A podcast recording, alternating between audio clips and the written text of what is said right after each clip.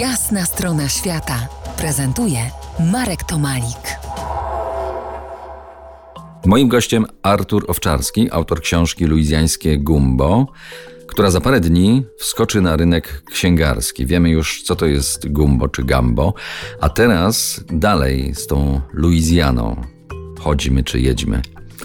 Statystyczny Amerykanin na hasło Louisiana powie Cajuns, prostaki z bagien, aligatory, Nowy Orlean. Zacznijmy i może zajmijmy się najpierw y, tymi bagnami i choć niektórzy może, niektórym może kojarzyć się to z y, powiedzeniem koszmar na bagnach, to właśnie chyba tam Ameryka ukryła coś ze swoich najlepszych skarbów natury.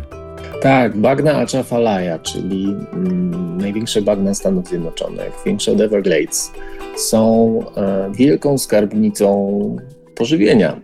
Oprócz tego jest tam ropa naftowa. Przez e, ponad 100 lat stanowiły 200 lat, stanowiły naturalną granicę między Nowym Orleanem a zachodnią częścią stanu, e, przez którą pływano na łódeczkami i jak cokolwiek chciało się przetransportować z zachodniej Luizjany na, do wschodniej, czyli do Nowego Orleanu, to wybierano statki parowe.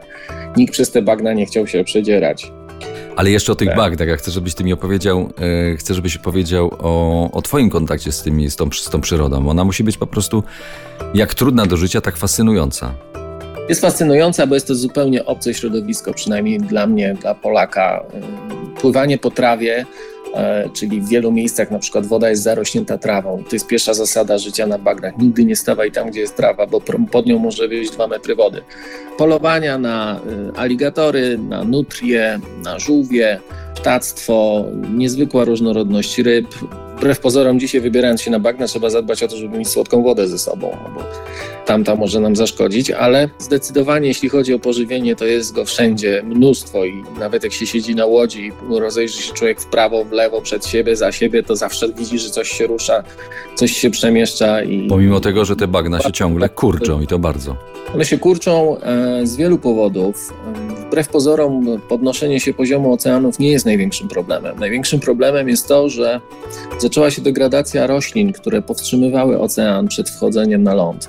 Wielu twierdzi, że odpowiedzialne za to są właśnie nutrie, które zjadają całe rośliny, włącznie z korzeniami. Ten ekosystem się nie może odrodzić, a nutrie nie są naturalne dla luizjańskich bagien. Zostały tam przywiezione przez rodzinę, taka jest przynajmniej legenda, która wytwarza najsłynniejszy na świecie ostry sos. Luizjana w ogóle jest niezwykła, jeśli chodzi o bagna, bo Atchafalaya, o której mówiłem, jest tylko jednym gigantycznym, co prawda, ale bagnem. Natomiast wszędzie w Luizjanie, szczególnie w okolicach Nowego Orleanu, na południu są bagna.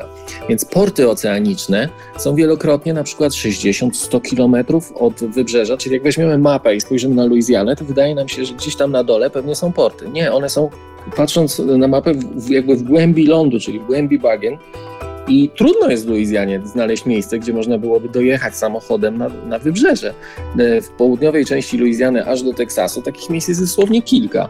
Ale ty Więc... nas e, poprowadzisz, ale ty nas poprowadzisz i to będzie w następnym e, odcinku naszej rozmowy do ludzi stamtąd, bo o ludziach sobie porozmawiamy. Zostańcie z nami po jasnej stronie świata w RMF Classic. To jest jasna strona świata w RMF Classic.